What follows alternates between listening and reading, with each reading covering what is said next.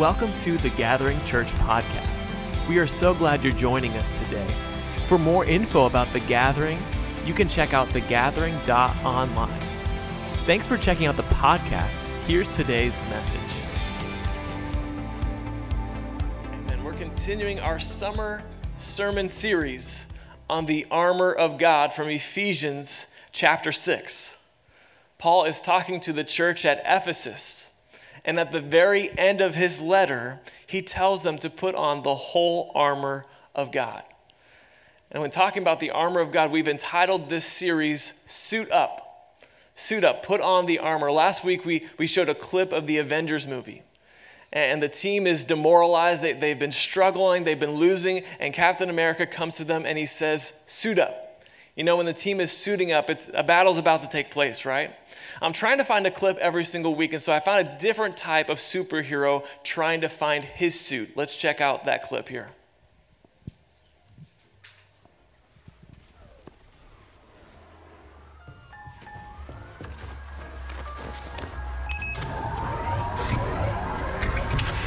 Honey, What? where's my super suit? What?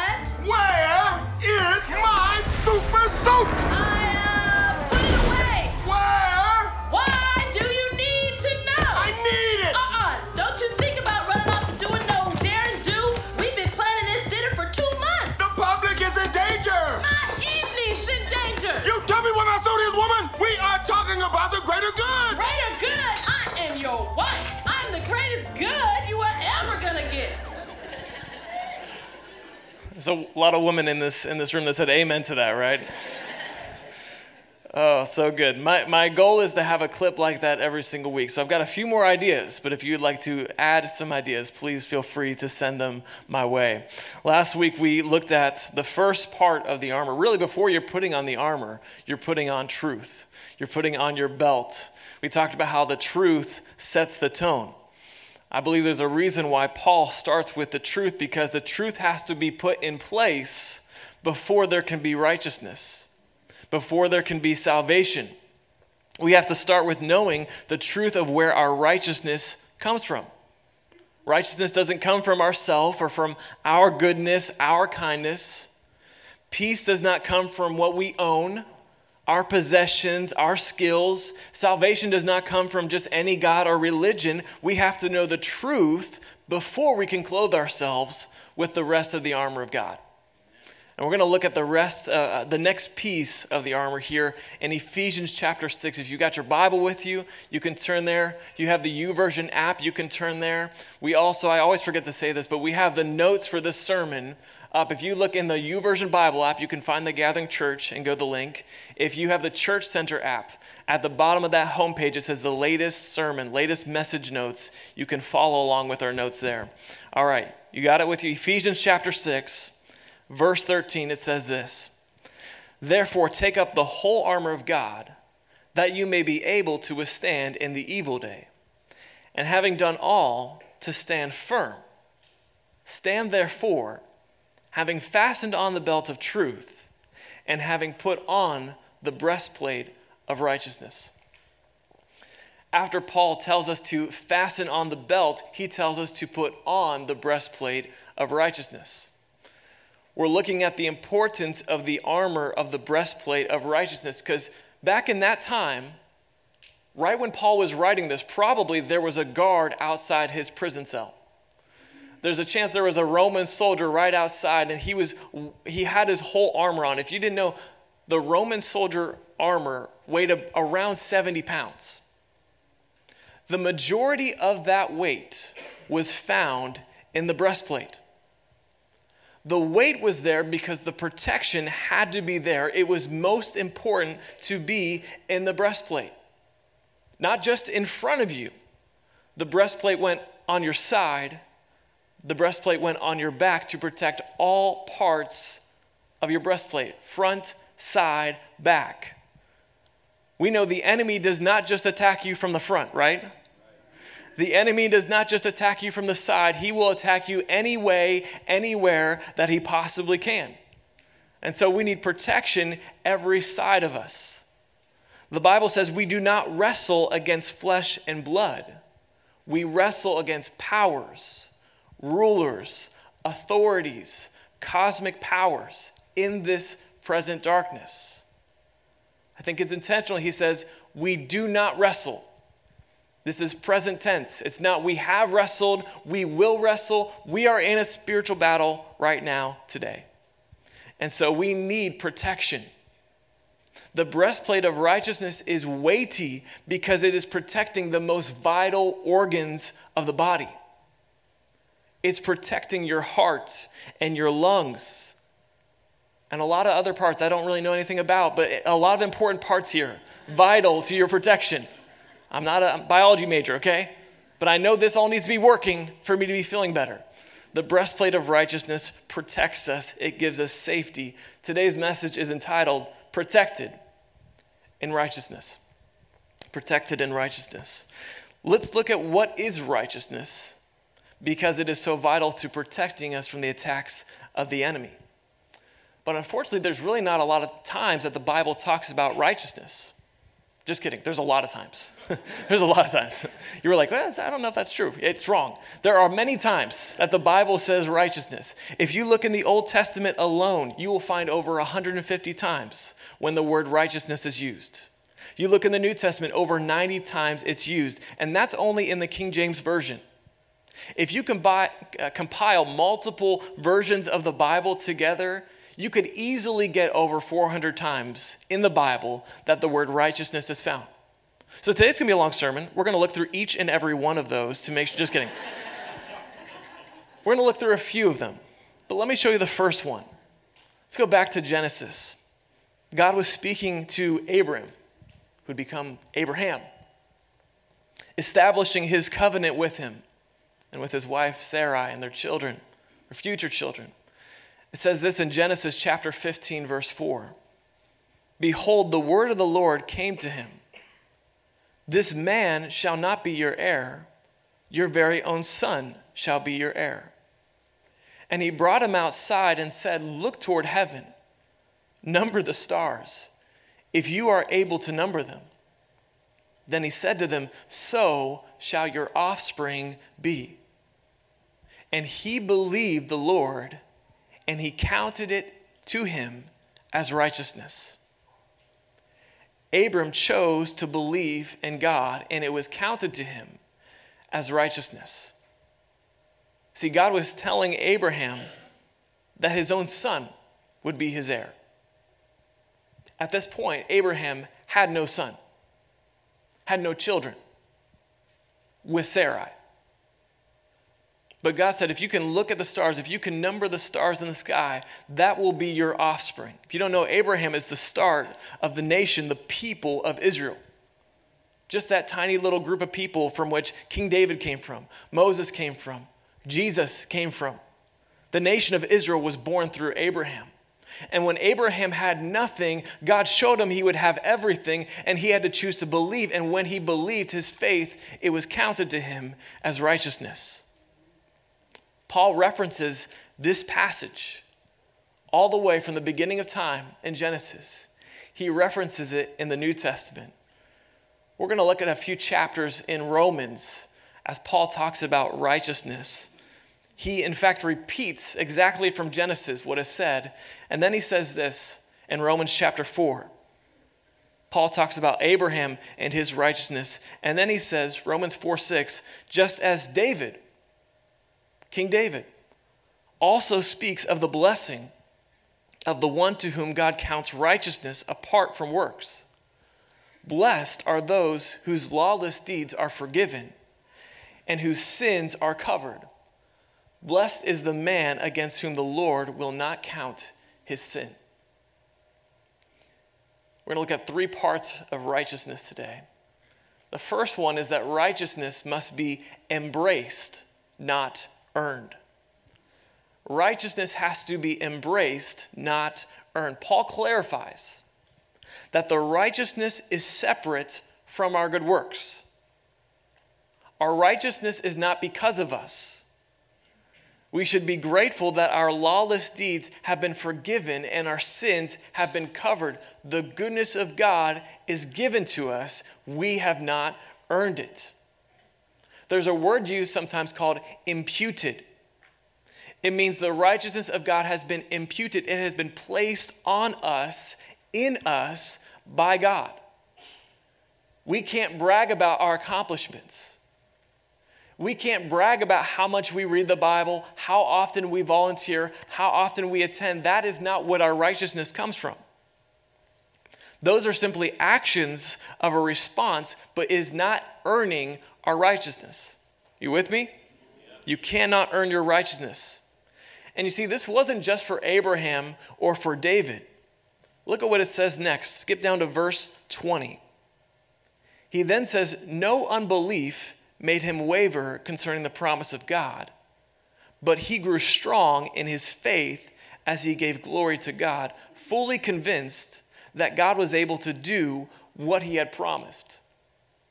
That is why his faith was counted to him as righteousness.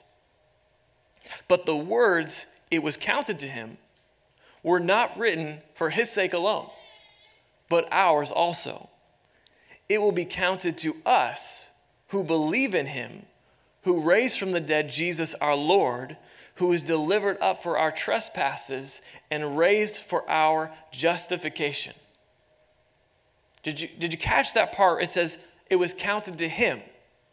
Just like back in Genesis, back at the beginning, it was also written for all of us. That if we choose to believe in God, if we believe that God raised Jesus from the grave, our sins, and he was raised up for our justification. Justification means raised up to be righteous in the sight of God.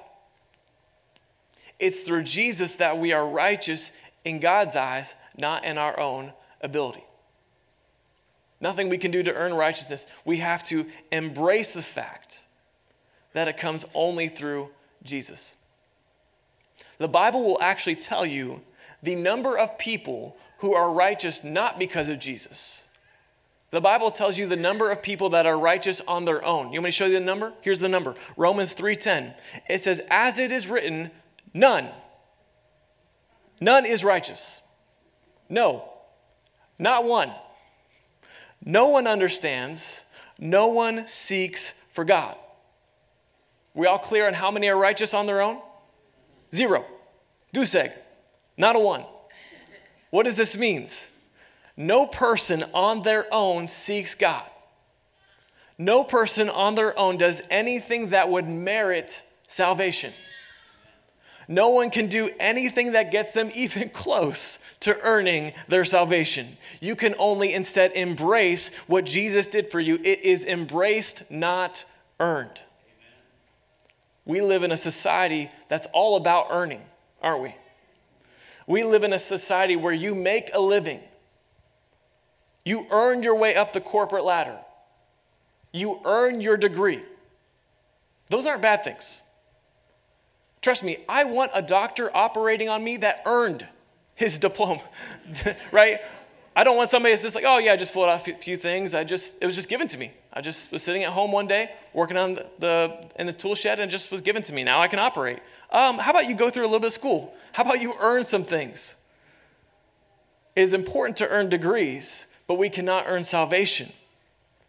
We're living in a society where the word righteous actually has a bad connotation because the word righteous in our society is more connected to the word self than it is God we hear a lot more about self righteousness than we hear about the righteousness of God. We see descriptions on TVs and movies and characters of people who are self righteous. People that are fake righteous, hiding their own issues, pointing out the issues in other people, and hiding their own issues to themselves. There's a lot of self righteousness, there's a lot of fake righteousness, but the Bible says definitively there is none there is no one who can claim righteousness based on their works. All have to claim it through the righteousness of God. It has to be embraced, not earned. And secondly, not only is it embraced, number two, righteousness must be relayed, not retained. It has to be relayed, it has to be transferred over to you. Jesus transferred this righteousness, and there's nothing we can do to earn it, and there's nothing we can do to retain it. There's nothing we can do to keep it. Because it's not based on our goodness, it's not based on our striving. We looked at Romans chapter 3 and Romans 4. Let me show you what Romans 5 says. This is a powerful passage. Verse 6. It says, For while we were still weak, at the right time, Christ died for the ungodly. For one would scarcely die for a righteous person, though perhaps for a good person one would dare even to die. But God shows his love for us in that while we were still sinners, Christ died for us. Is anybody thankful today that Jesus Christ did not come to earth because you were righteous? He came to extend to you his righteousness. He didn't come to earth because you had done anything to deserve it. He came to earth because he wanted to show his great love for you. That while we were still sinners, Christ died for you and for me. You can't earn God's righteousness. I have equally good news. You also can't retain his righteousness, it's a free gift. Skip down to verse 17. He then says, For it is because of one man's trespass that death reigned through that one man. Much more will those who receive the abundance of grace and the free gift of righteousness reign in life through one man, Jesus Christ. One man's sin, Adam, from the beginning of time, his sin caused death to reign, but also through one man's life, Jesus, the free gift of righteousness was given. And Jesus transfers his righteousness to us in the free gift of salvation. When we receive the gift of salvation, we are receiving the righteousness of God in us. It's a family benefit. Don't you love it when just because you're part of a family pack, a package deal, you get benefits that you didn't deserve? I remember as a teenager, did anybody have Alltel way back in the day? Nobody knows what this is anymore. There was a thing called My Circle. You could pick some certain people that you were closer to, and you could have free text messages to them, free phone calls. None of those minutes went against you. You don't understand all the minutes and all those things. There were limitations back then, certain packages you had to pay. And I was actually jealous about 12 or 13 years old because my older brother had something way better. The coolest thing ever. He had this thing called a pager. yeah. You're like, what does a pager do, Matt? That sounds amazing. What it did was when somebody called his number, the pager, it would show up. Oh, and then you would like be able to answer the phone. No, no, no, no, no.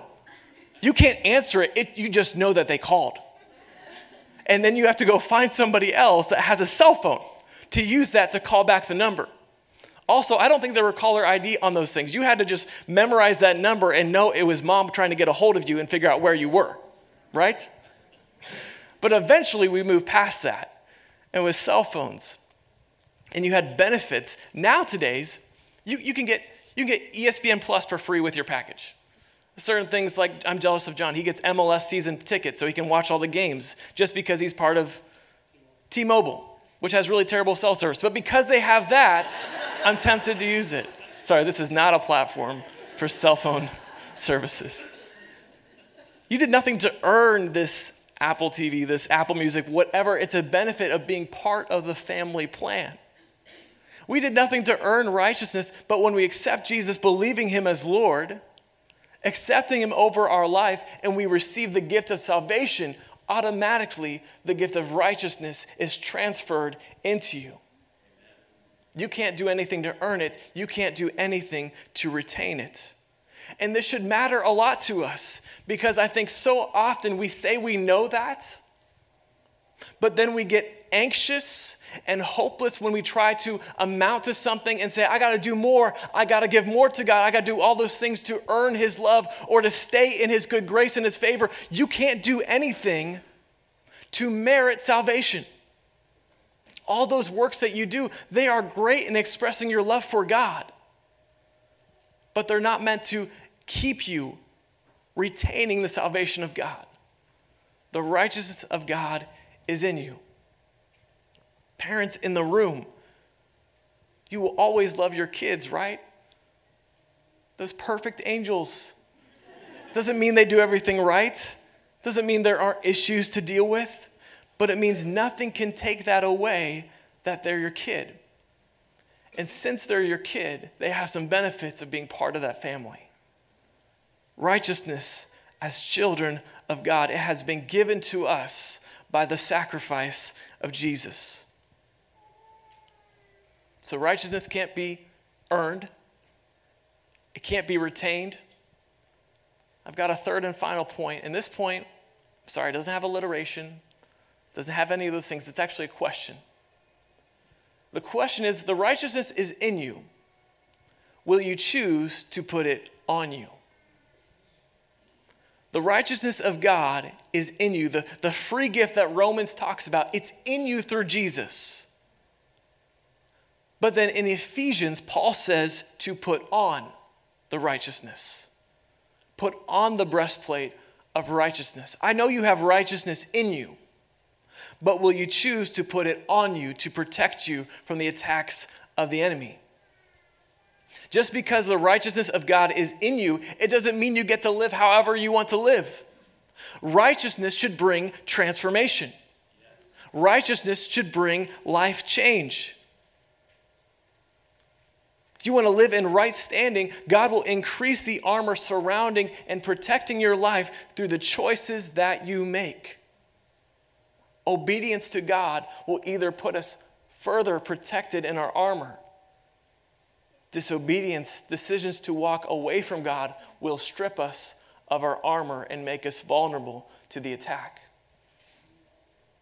When we make decisions that are opposite of God's righteousness, we are choosing to take off that armor. And the enemy's going to attack you. Enemy's going to attack you whether you have armor on or not. I want to be attacked with armor on, please, not with it off. We are protected with the armor when we make righteous decisions, ethical, moral decisions in our workplace. Choosing to turn off the things on our phone, our TV, the things that put us at war in our mind, temptations, struggles. It is choosing not to harbor ill will, anger, resentfulness, bitterness in our hearts towards our neighbor, our coworker, our friend, our family member. These are small decisions. They are steps towards encasing, encompassing us in the righteousness of God or taking off the righteousness of God. Righteousness is in you because of what Jesus did. Righteousness is on you based on how you're going to live your life as a result of what Jesus already did. We can't just say, I accepted Jesus, so I have righteousness all around me, and then go living on our life as if nothing's changed. Righteousness is transformation. The righteousness you put on, it's not for changing your circumstances, it's for changing you. I, you can say that about a lot of things. You could say prayer is not always about changing my circumstances, but prayer changes me. Worship is not always about changing what's happening on in the world, but it changes me because it puts my perspective. It helps me lift my eyes off of the things in this world and on the things of God. Righteousness changes me. Make good decisions on what you're feeding yourself. The things you watch, the things you listen to, the things you talk about. Sounds familiar to some of us. Because what we feed ourselves will result in righteousness or it will result in rottenness. Makes me think of the old saying, turn off that TV, you'll rot your brain. Sometimes it's true. Righteousness is for your spirit. But I want to make sure we know that doesn't mean we have no problems just because we have righteousness. That doesn't mean there aren't issues in your life just because you've made good decisions. We live in a fallen world. You can ask Job what has happened to him, even when he was trying to live righteously. I was reading a book on the book of Job, a commentary by Dr. Michael Brown. I think we have that quote up here. It says, Suffering is often the consequence of righteousness, not the reward, the consequence. You have to remember when Paul is writing this, when he's telling the people to put on the armor of God, where is he? Living his best life? On an island? He's in jail. It is because of his armor of God, because of the righteousness of God inside him, he's actually suffering and struggling. Can you imagine telling people, live, live the best life for God, righteousness, and saying all these things in the confines a prison cell? Righteousness, it's for God's protection over your life, not man's approval over your life. But we have to not only receive the righteousness that's in us, we have to choose to put on the righteousness of God. In Paul's letter to Timothy, multiple times he references pursuing righteousness, training in righteousness, so that we can know how to put on righteousness. Alexa, could I have the keys um, as we close here? Let's look at 1 Timothy 6 9. It says this, but those who desire to be rich, fall into temptation, into a snare, into many senseless and harmful desires that plunge people into ruin and destruction. For the love of money is a root of all kinds of evil. It is through this craving that some have wandered away from the faith and pierced themselves with many pangs. But as for you, O man of God, Flee these things, pursue righteousness, godliness, faith, love, steadfastness, gentleness. Why do we put on righteousness? So that we don't fall into the trap of greed and loving money. It says people will wander away from their faith because of the temptation of greed. But you have to stop chasing these things and instead pursue righteousness. Look at another one that Paul says to flee from 2 Timothy 2. 2 Timothy 2 21, 22. Enough twos there. It says, Therefore, if anyone cleanses himself from what is dishonorable, he will be a vessel for honorable use, set apart as holy useful to the master of the house, ready for every good work. So flee youthful passions and pursue righteousness, faith, love, and peace, along with those who call on the Lord from a pure heart. Paul says, cleanse yourself from the wrong things you've done. Set yourself apart. Flee youthful passions. In other words, flee lust, flee sexual temptation, and instead pursue righteousness. We're not only told what to run away from, greed and lust and other things, but instead run towards righteousness.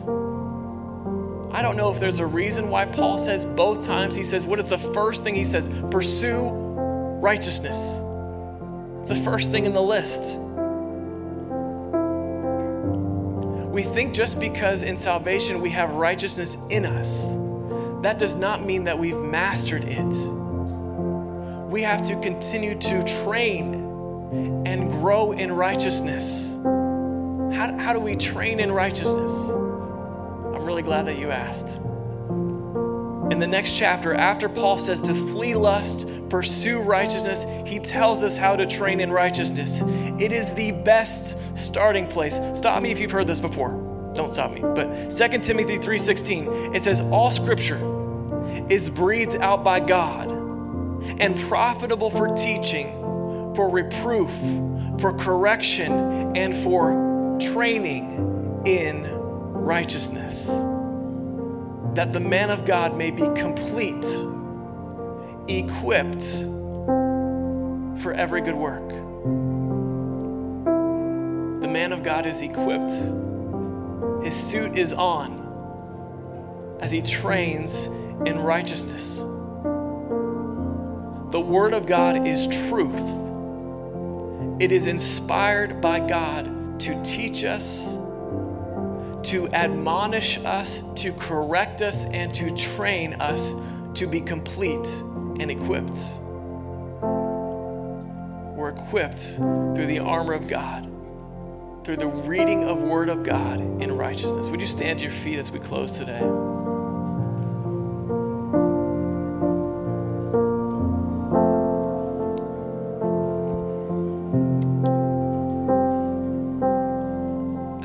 I have a personal question for you.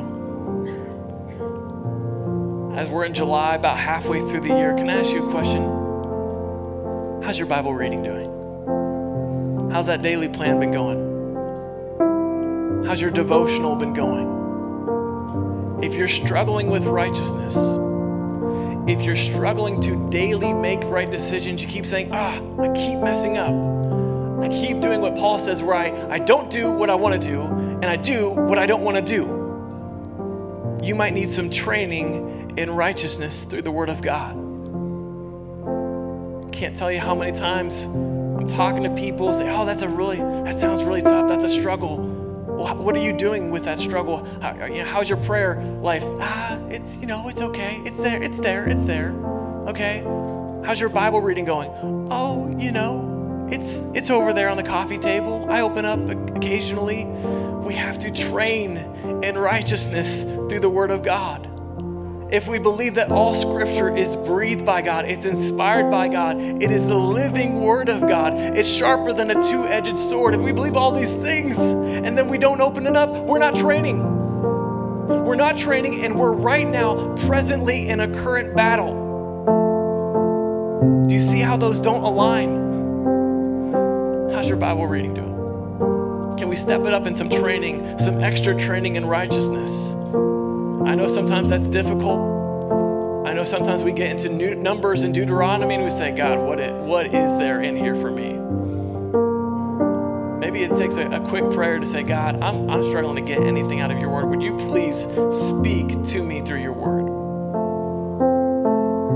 But I also want to talk to those who are about works and trying to show off your righteousness. And we do good things for God to glorify Him, to worship Him, to love other people. But if you're doing it in, a, in an attempt to strive to earn acceptance, earn the favor of God, keep the favor of God, my friend, you're doing it for the wrong reason. It's only through the grace of God that we have this. Don't boast in yourself saying, I've, I've, got the righteousness of God. I can do what I want. I can live how I want to. Would you also put on the righteousness of God through obedience daily to Him? Would you bow your heads with me and close, as we close in prayer? If you would say, man, I'm struggling in the daily, weekly walk with God Uh, there are things that every day I frustrate myself because I think I'm going to do better. I think I've got it down, and I keep failing continually. I need help training in righteousness. If that's you, would you slip up your hand? I just want to keep you in mind as we pray today. Yep, I see the hand. Yep, I see the hand. Yep, yep, yep. Let's pray together, church. God, we thank you for this morning.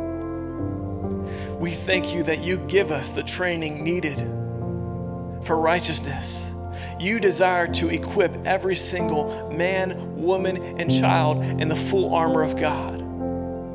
I pray that you'd help us to train in righteousness. I pray that our first instinct through the Holy Spirit, when things come up to us that tempt us in immorality, in lust, and greed, our first initial response would be to flee. Your word says, don't think about it, don't consider it, flee, leave it and instead pursue the righteousness of God. Help us as we are pursuing you. Help us as we're pursuing your righteousness. Give us a hunger. God, I pray right now for an unusual, abnormal hunger for the Word of God to rise up right now inside of us. That as we read the words of, of the Bible, that they would come alive to us, that they would feed our spirits, that we would feed on the things that build us up instead of what tears us down pray a blessing on this group. Protect them. Protect them in your righteousness. Help us to make decisions daily to put on, to strap on, to protect ourselves in your righteousness. In Jesus' name we pray. Thank you for listening to today's message. The Gathering is a place where you can belong to a church that loves you, believe in the God who is bigger than you, and become who God created you to be. For updates, service times, or ways to get involved, check out thegathering.online. And if you enjoyed listening today, consider rating it or sharing it with a friend. We love you. The best is yet to come.